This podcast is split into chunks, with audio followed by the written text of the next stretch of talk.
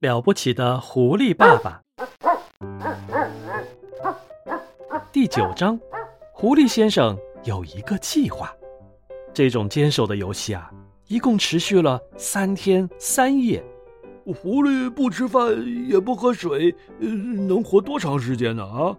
伯吉斯在第三天的时候忍不住问道：“现在用不了多长时间了。”比恩对他说：“他很快就会饿得跑出来的，他一定会出来的。”比恩说的对，下面地道里的狐狸们确实快要慢慢的饿死了。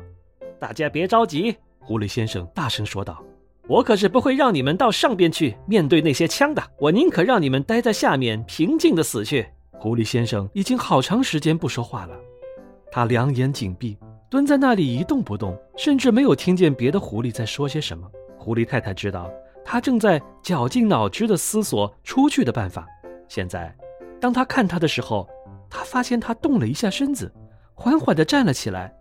他向后看了看自己的妻子和孩子们，眼睛里跳动着一点兴奋的火花。怎么了，亲爱的？狐狸太太立刻问道。我刚刚想到了一点主意。狐狸先生小心翼翼地说：“快说，快告诉我们。”嗯，狐狸先生说道，然后便停下来叹了一口气，又伤心地摇了摇头。他又蹲了下来。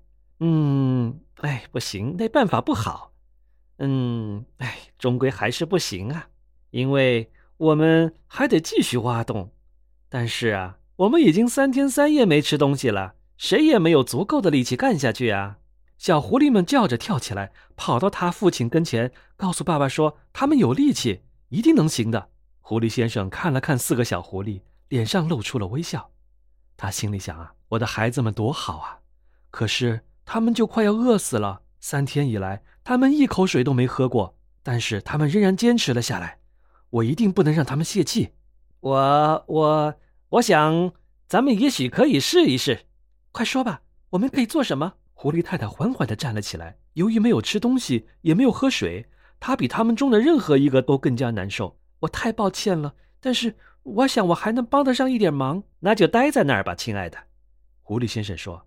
我们自己能干得了。小朋友们好，我是了不起的狐狸爸爸。如果你喜欢我的故事，可以让爸爸妈妈帮你点一下订阅本专辑。如果你有什么有趣的想法，也欢迎在专辑下面给我留言哦。好了，时间不早了，我要继续对付邦斯和他们三个坏家伙了。下次见。